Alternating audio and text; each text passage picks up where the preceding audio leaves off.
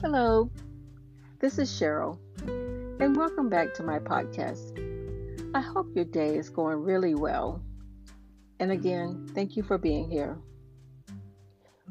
When you're in pursuit of something or on your journey to the next level, that next dimension, there will definitely be opposition. But you can't be afraid of it.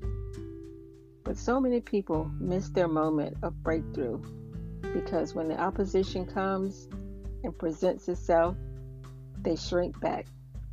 Something in them gets small and they think the opposition is greater than the, all the promises of God.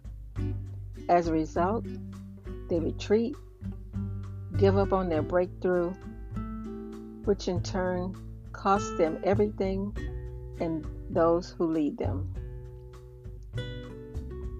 Opportunity can come disguised in many different ways.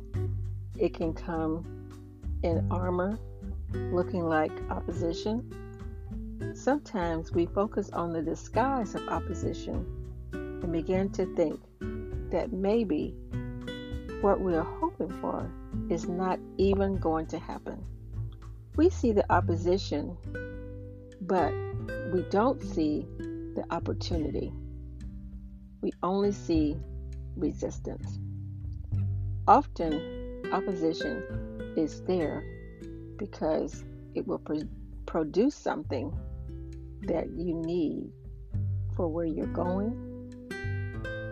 It, it will be your faith, your character, and we need patience. We need strength. Instead of viewing opposition as attempting to take something from you, view it as adding to you what you need to stand in your new place.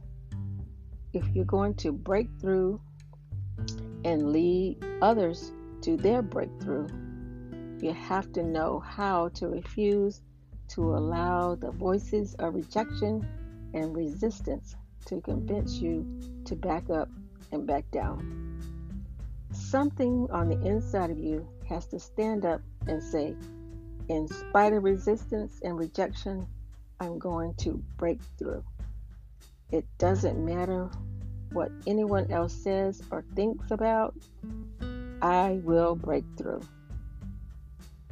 Many people live their lives expecting to be rejected, looking for someone to disagree with them, disapprove of them, or not accept them.